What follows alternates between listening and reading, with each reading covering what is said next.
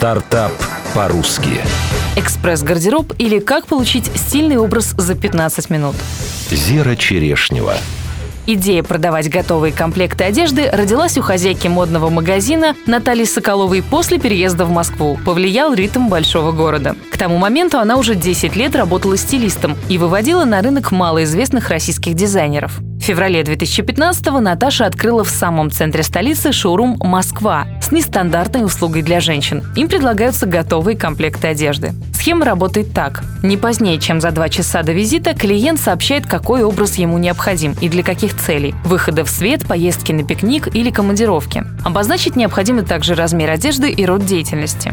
Коммуницировать с шоурумом можно через мобильное приложение, сайт или просто по звонку. Дальше клиент приезжает в шоурум, где его переодевают. Если что-то из вещей не понравилось, образ корректируется. 15 минут и все готово. Отправиться на мероприятие можно сразу из шоурума. Вещи, в которых вы приехали, вышлют курьером на следующий день или оставят на хранение. Почти вся одежда, представленная в магазине, существует в пяти или шести экземплярах. Москва работает только с непопсовыми представителями российского fashion-бизнеса. Почему, рассказала коммерсант ФМ основательница проекта Наталья Соколова. Мне интересно продавать тех, кто уже успешно продает себя сам. Наша задача продвигать совсем нишевые, малоизвестные истории. Это дает свое бизнес-преимущество.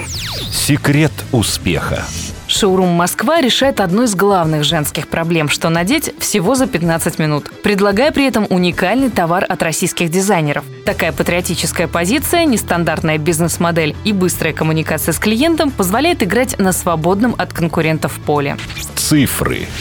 Аренда помещения и закупка одежды на первых этапах обошлась в миллион рублей. Оборот шоурума за 4 месяца с момента открытия составил полмиллиона рублей. Средний чек клиента – 35 тысяч рублей. Цена готовых комплектов одежды от 12 до 50 тысяч рублей.